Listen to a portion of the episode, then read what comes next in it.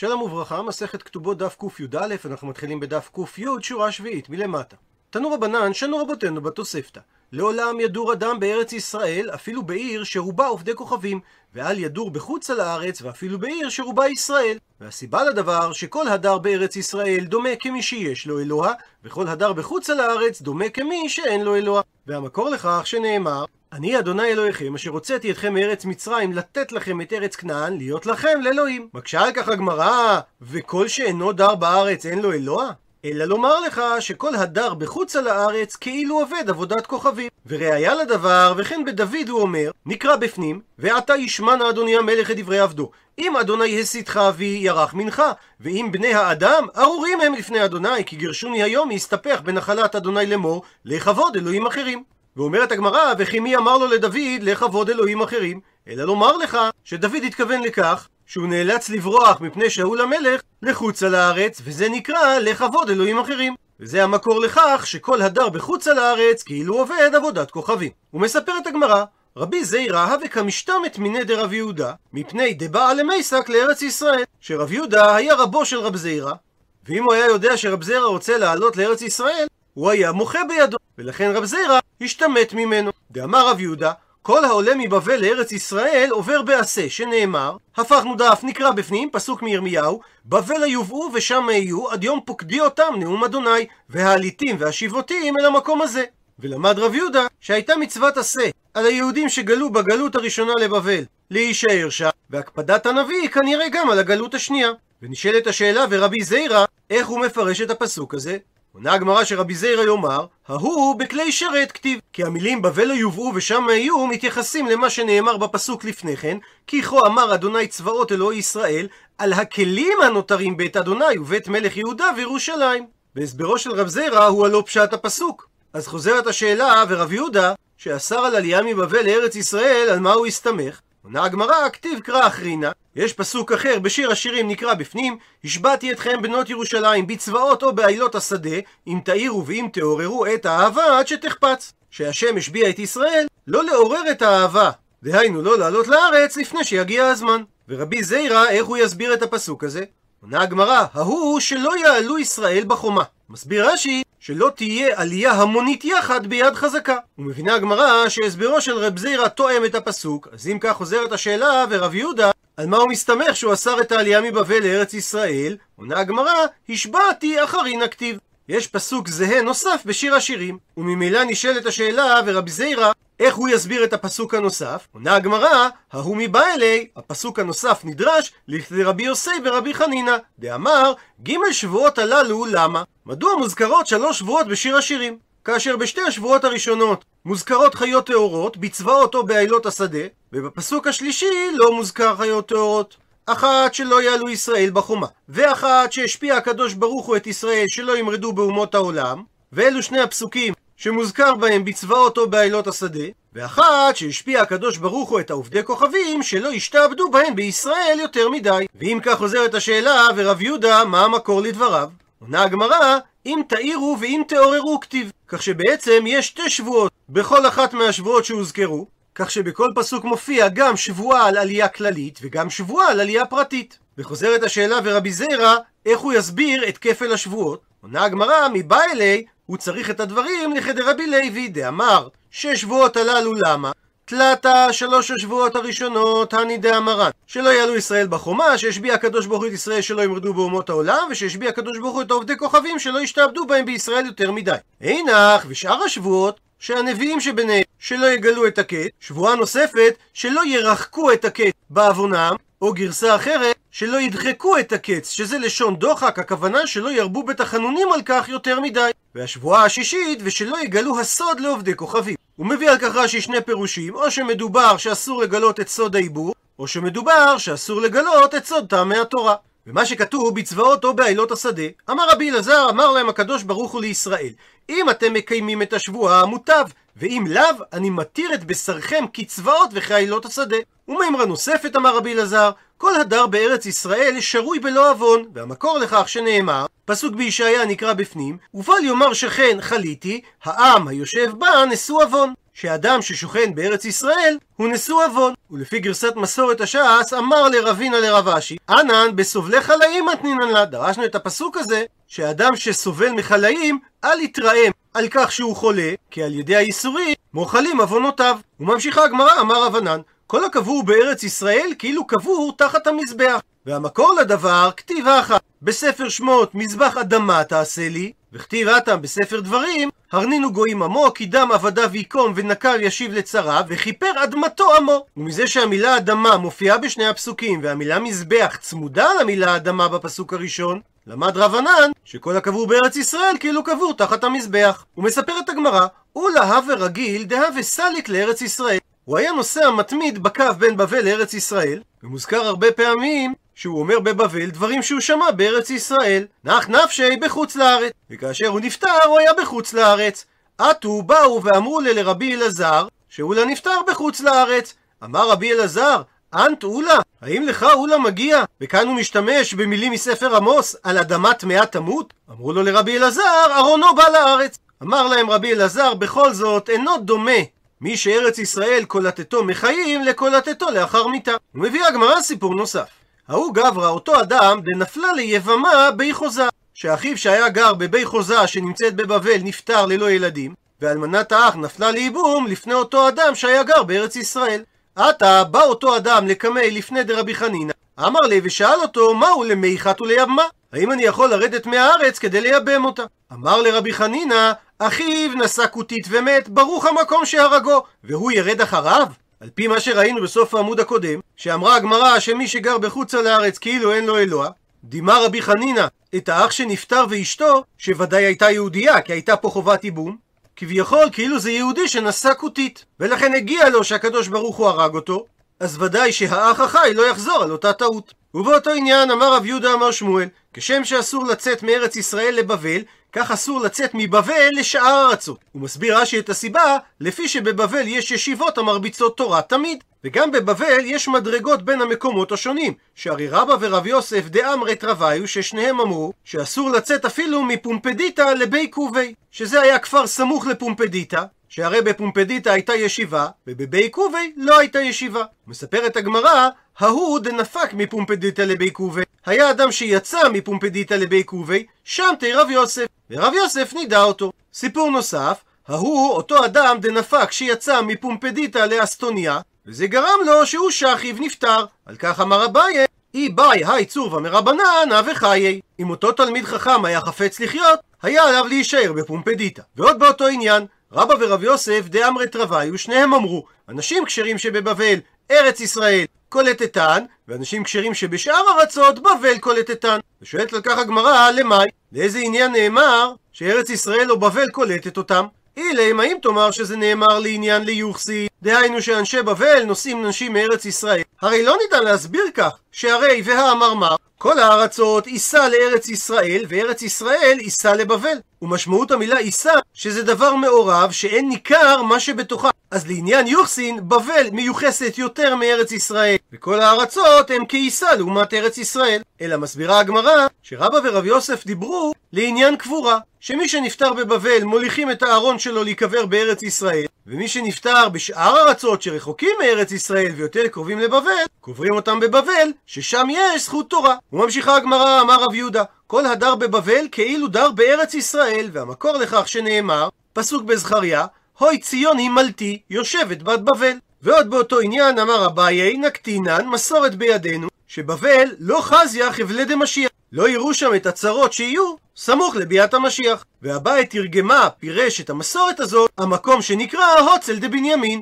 וקראו לה, ולאותו מקום יקראו בימות המשיח, קרנה דשזבת, פינה של הצלה. וממשיכה הגמרא, אמר רבי אלעזר, מתים שבחוץ לארץ אינם חיים, והמקור לכך שנאמר, פסוק ביחזקאל, ונתתי צבי בארץ חיים. ודורש רבי אלעזר, מה זה צבי? ארץ שצביוני בה מתי החיים, אבל ארץ שאין צביוני בה אין מתי החיים. מיטיב מקשה על כך רבי אבא בר ממל, והלא יש פסוק בישעיה שאומר, יחיו מתיך נבלתי יקומו, ולכאורה יש פה כפל מיותר. מה אליו? האם לא בא הנביא לומר, יחיו מתיך זה המתים שבארץ ישראל, ובנוסף לכך נבלתי יקומון, שזה המתים שבחוץ על הארץ? ואם כך, ומהי משמעות הפסוק ונתתי צבי בארץ חיים? הפסוק הזה, הנבוכדנצר הוא דכתיב. הוא נכתב כנבואה על נבוכדנצר, דאמר רחמנה, שאמר הקדוש ברוך הוא, מייטינה עליו, אני אביא עליהם מלכה, שזה נבוכדנצר, דקליל כתביה, שהוא קל ומהיר כמו צבי. עונה על כך, אמר לרבי אלעזר לרבי אבא בר ממל,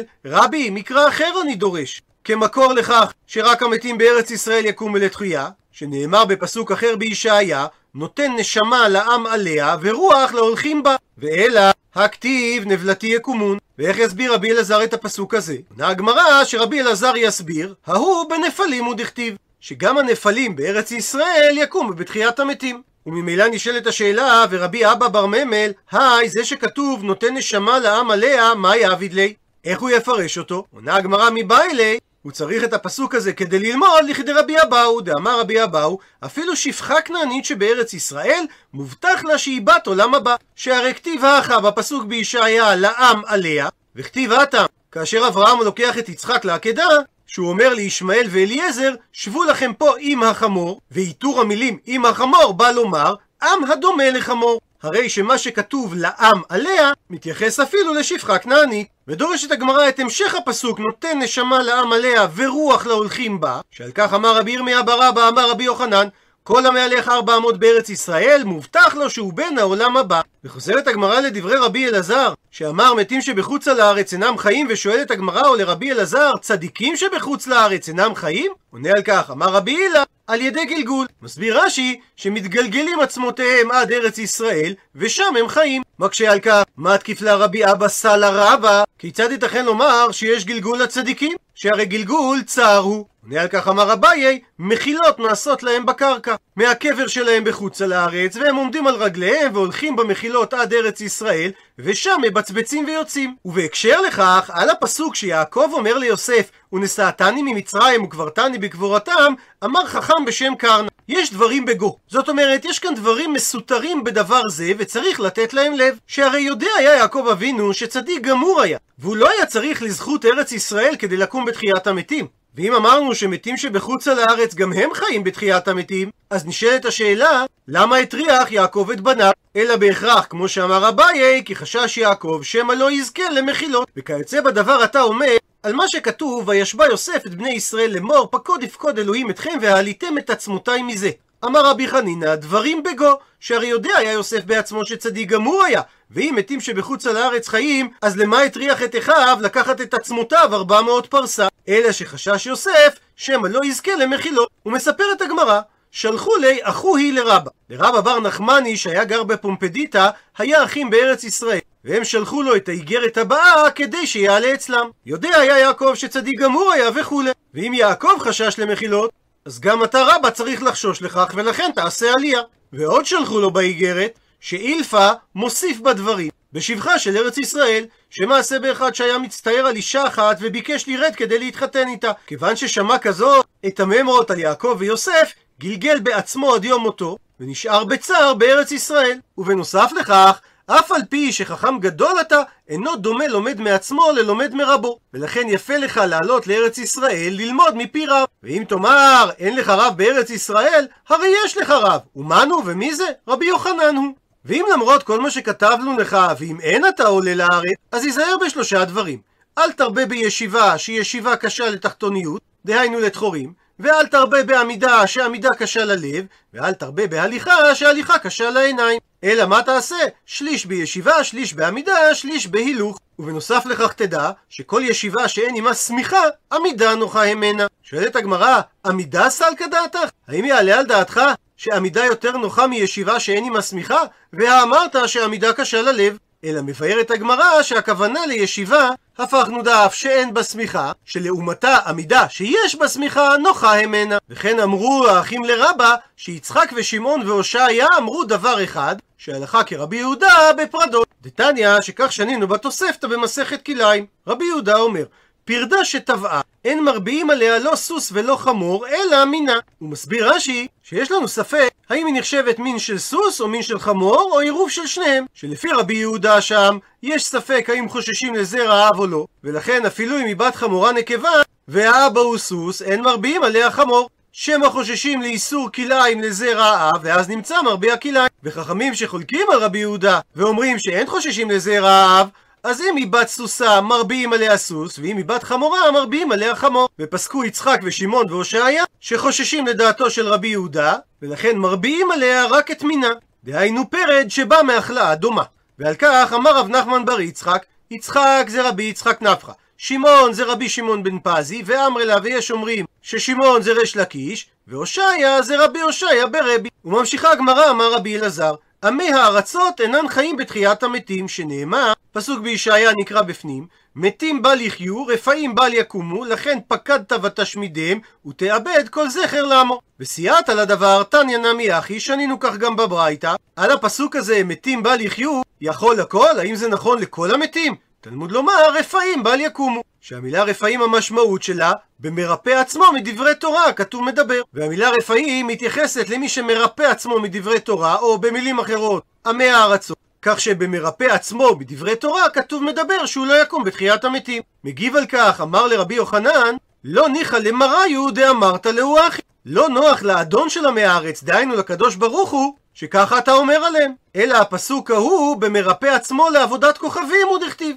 אמר לו רבי אלעזר, מקרא אחר אני דורש, שעמי הארץ לא יחיו בתחיית המתים, דכתיב, פסוק בישעיה נקרא בפנים, יחיו מתיך נבלתי יקומון, הקיצור עננו שוכני עפר, כי תל אורות תליך וארץ רפאים תפיל. ודרש רבי אלעזר, כל המשתמש באור תורה, אור תורה מחייהו, וכל שאין משתמש באור תורה, אין אור תורה מחייהו. אבל כיוון דחזה דקמצטער, כיוון שראה רבי אלעזר שרבי יוחנן מצטער על דבריו, אמר לו, רבי, מצאתי להם תקנה מן התורה, שכתוב, ואתם הדבקים באדוני אלוהיכם, חיים כולכם היום. וכי אפשר לדיבוקי בשכינה? הרי זה לא ייתכן, והכתיב, שהרי כתוב, כי אדוני אלוהיך אש אוכלה הוא, אל קנה. אז למה התכוונה התורה כשהיא אמרה, ואתם הדבקים בשם אלוקיכם? אלא אומר רבי אלעזר, כל המסיב איתו לתלמיד חכם, ועושה פרקמטיה לתלמידי חכמים, והמענה תלמידי חכמים מנכסיו, מעלה עליו הכתוב, כאילו מדבק בשכינה. כיוצא בדבר אתה אומר, על מה שכתוב, לאהבה את אדוני אלוהיך, לשמוע בקולו ולדבקה בו, כי הוא חייך ואורך ימיך, לשבת על האדמה שנשבע אדוני לאבותיך, לאברהם, ליצחק וליעקב, לתת להם. ועל מה שכתוב ולדבקה בו, אותה שאלה כמו קודם, וכי אפשר לאדם לדבק בשכינה? אלא, כל המסיב איתו לתלמיד חכם, ועושה פרקמטיה לתלמידי חכמים. דהיינו שהוא מתעסק בממון תלמידי חכמים, כדי שיגיע לידם שכר, וכך הם פנויים לעסוק בתורה, והמענה תלמידי חכמים מנכסיו, מעלה עליו הכתוב, כאילו מדבק בשכינה. וכך גם עמי הארצות יכולים לזכות לתחיית המתים. ועוד בעניין תחיית המתים, אמר רב חייא בר יוסף, עתידים צדיקים שמבצבצין ועולים בירושלים, שנאמר, פסוק בתהילים נקרא בפנים, יהי פיסת בר בארץ, בראש הרים ירעש כלבנון פריו, ויציץ ומאיר כעשב הארץ. ואין הכוונה במילה עיר, אלא ירושלים, שנאמר, פסוק במלכים נקרא בפנים, וגנותי אל העיר הזאת להושיעה, למעני ולמען דוד עבדי. וכאן המקום להיזכר בדברי הרמב"ם בהקדמתו לפרק חלק. וממה שאתה צריך לדעת, כי בהבנת דברי חכמים ז"ל נחלקו בני האדם לשלוש כיתות. הכת הראשונה, והוא רוב מה שראיתי, הם המאמינים את הדברים על פשטם, ואין סוברים שיש בהם פירוש נסתר בשום פנים, וגם הדברים הנמנעים הם אצלם מחויבי המציאות, והם מבינים כך לפי שלא הבינו את החוכמה והם רחוקים מן התבונות, וזו הכת עניי הדעת, יש להצטער עליהם לסכלותם, לפי שהם מכבדים ומנסים החכמים כפי דעתם, אבל בעצם הם משפילים אותם בתכלית השפלות והם אינם מבינים זה. והכת השנייה הם רבים גם כן, והם אותם שראו דברי החכמים או שמעום והבינו אותם כפי פשוטם, וחשבו שלא כיוונו חכמים בו זולתי מה שמורה על הפשט הדבר, וזה גורם להם לסחל אותם ולגנותם, ומוציאים דיבה על מה שאין בו דיבה, ולועגים על דברי חכמים, וחושבים ששכלם יותר זך מהם. וזוהי כת ארורה, לפי שהם משיבים על אנשים גדולים ונשיאים, אשר נתבררה חוכמתם לחכמים. והכת השלישית הם חי השם מעטים עד מאוד. זה אותם בני אדם שנתברר אצלם גדולת החכמים ז"ל וטוב שכלם, ממה שמצאו בכלל דבריהם מורים על עניינים אמיתיים למאוד, ואף על פי שהם מעטים ומפוזרים במקומות מחיבוריהם, הם מורים על שלמותם, ושאותם חכמים אכן השיגו את האמת. אז לאותה כת נתאמת שדברי חז"ל יש להם נגלה ונסתר, ולכן בכל מה שאומרים חז"ל מהדברים הנמנעים, הם בעצם דיברו בהם בדרך חידה ומשל, כי זהו דרך החכמים הגדולים. ולכן פתח ספרו גדול החכמים ואמר, להבין משל ומליצה, דברי חכמים וחידותם. וידוע הוא אצל בעל הלשון, כי משמעות המילה חידה זה דבר שמכוון בו בנסתר ולא בנגלה ממנו, לפי שדברי החכמים כולם בדברים העליונים שהם התכלית, אמנם הם חידה ומשל. וממשיכה הגמרא ואמר רב חייא בר יוסף, עתידים צדקים שיעמדו במלמושיהן, קל וחומר מחיתה. שהרי מה חיטה שנקברה ערומה יוצאה בכמה לבושים? אז צדיקים שנקברו בלבושיהם על אחת כמה וכמה. ואמר רב חייא בר יוסף, עתידה ארץ ישראל שתוציא גלוסקאות וכלי מילת. והמקור לכך שנאמר, פסוק בתהילים נקרא בפנים, יהי פיסת בר בארץ, בראש הרים, ירעש כלבנון פריו, ויציץ ומאיר כעשב הארץ. הוא מסביר רש"י שהוא דורש את המילה פיסת בר מלשון פיסת היד שהיא רחבה, ולא מצינו חיטה רחבה בגודל הזה, אלא שהיא פת אפויה. ובנוסף לכך הוא דורש את המילה פיסת לשון כותונת פסי, ומזה הוא לומד לעניין כלי מילת, שזה בגדים מצמר משובח. ומביאה הגמרא תנו רבנן שנו רבותינו בברייתא, על הפסוק יהי פיסת בר בארץ בראש הרים, אמרו עתידה חיטה שתתאמר כדקל ועולה בראש הרים, ושמה תאמר יש צער לקוצרה, תלמוד לומר ירעש כלבנון פריו. הקדוש ברוך הוא מביא רוח מבית גנזיו ומנשבה עליה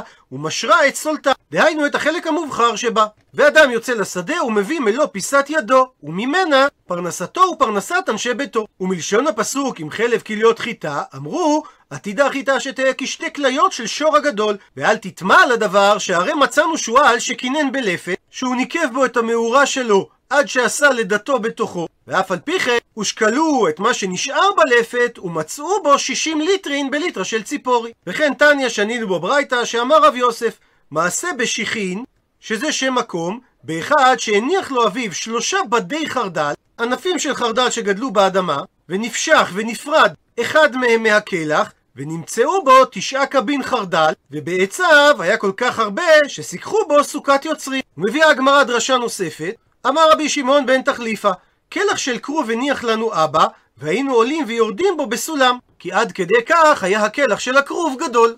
ועל המשך הפסוק, ודם עיניו תשתה חמר, אמרו לא כעולם הזה העולם הבא, העולם הזה יש בו צער לבצור ולדרוך, העולם הבא לעומת זאת, אדם מביא ענבה אחת בקרון או בספינה, ומניחה בזווית ביתו, ומספק ממנה כפיתוס גדול, דהיינו כחבית גדולה, ועציו מסיקים בהם תחת התבשיל, ואין לך כל ענבה וענבה שאין בה כמות של 30 גרבי יין, דהיינו 30 שאה. והמקור לכך שנאמר, ודם עיניו תשתה חמר, אל תקרא חמר אלא חומר, וחומר זה קור, שזה כמות של 30 שאים. ומספרת הגמרא, כי עתה כשבא רב דימי מארץ ישראל לבבל, אמר, מאי דכתיב, מה הכוונה במה שכתוב אוסרי לגפן עירו? הסביר רב דימי שאין לך כל גפן וגפן שבארץ ישראל, שאין צריך עיר אחת לבצור אותה, כי כמות הענבים כל כך גדולה. וכן הוא דרש את המשך הפסוק, ולסורקה בני אתונו, שאין לך כל אילן סרק, והוא מתכוון לסורקה, דהיינו לגפן שבארץ ישראל, שאינו מוציא מסוי של 2 אתונות, ושמה תאמר אולי אין בו יין בענבים, תלמוד לומר כיבס ביין לבושו, ושמה תאמר אולי היין אינו אדום והוא לא משובח, תלמוד לומר ודם עיניו תשתה חמר, ושמה תאמר אולי היין אינו מרווה, תלמוד לומר סוטו, לשון הסתה שהיין מסית את השיקו. ושמה תאמר אולי אין בו טעם, תלמוד לומר חכלילי עיניים מיין. המילה חכלילי מורכבת משתי מילים, כל חך שתואמו אומר לי. ושמה תאמר לנערים אולי היין יפה, ולזקנים אולי אינו יפה, תלמוד לומר ולבן שיניים מחלב, אל תקרא לבן שיניים אלא לבן שנים, דהיינו לזקנים. ושואלת הגמרא, פשט דקרא במה הכתיב? מה פשט הפסוק? עונה הגמרא, כי עתה כשבא רב דימי מארץ ישראל לבבל, אמר, אמרה כנסת ישראל לפני הקדוש ברוך הוא, ריבונו של עולם, רמוז בעיניך דבסי מחמרה, ואך ולי שיניך דבסי מחלווה. מסביר רש"י שכנסת ישראל אומרת לריבונו של עולם, כשתראיני פנים צהובות ושוחקות זה טוב לי מיין, וכאשר תראה לי שיניך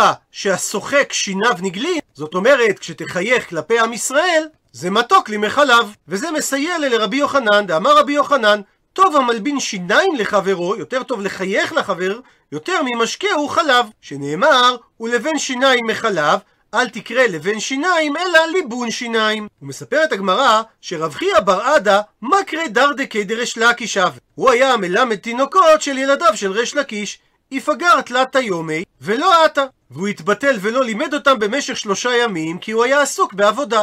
כי עתה כשבא אמר לו רש לקיש, אמה יפגרת, מדוע התבטלת מעבודתך אצלי? אמר לו, דלית אחת הניח לי אבא. הוא מסביר רש"י שדלית זה כרם המודל על גבי כלונסאות, שזו צורת גידול הגפן, ובצרתי ממנה יום ראשון 300 אשכולות, אשכול לגרב, שמכל אשכול יצא שאה או חבית של יין. ביום השני בצרתי 300 אשכולות, ומכל 2 אשכולות יצא יין בכמות לגרב.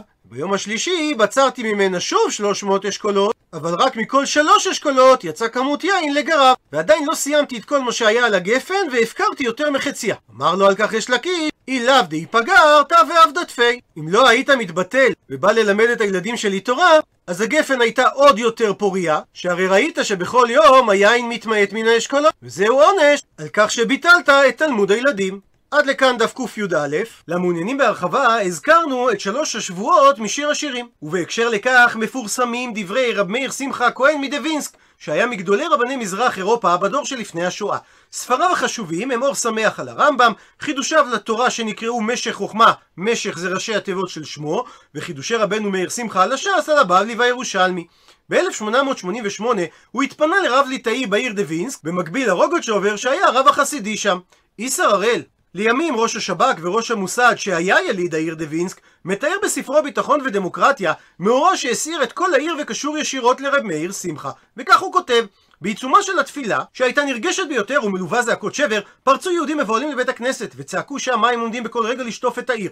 רב מאיר שמחה קם ממקומו עטוף בטליתו ושם פעמיו לעבר הסוללה, ואחריו כל הקהל בטליתות. הרב עלה על הסוללה, עמד עליה והתפלל לירידת המים, ואכן תוך כדי תפילה החל הקרח לנוע ממקומו, הקרח נבקע והמים החלו יורדים בנהר.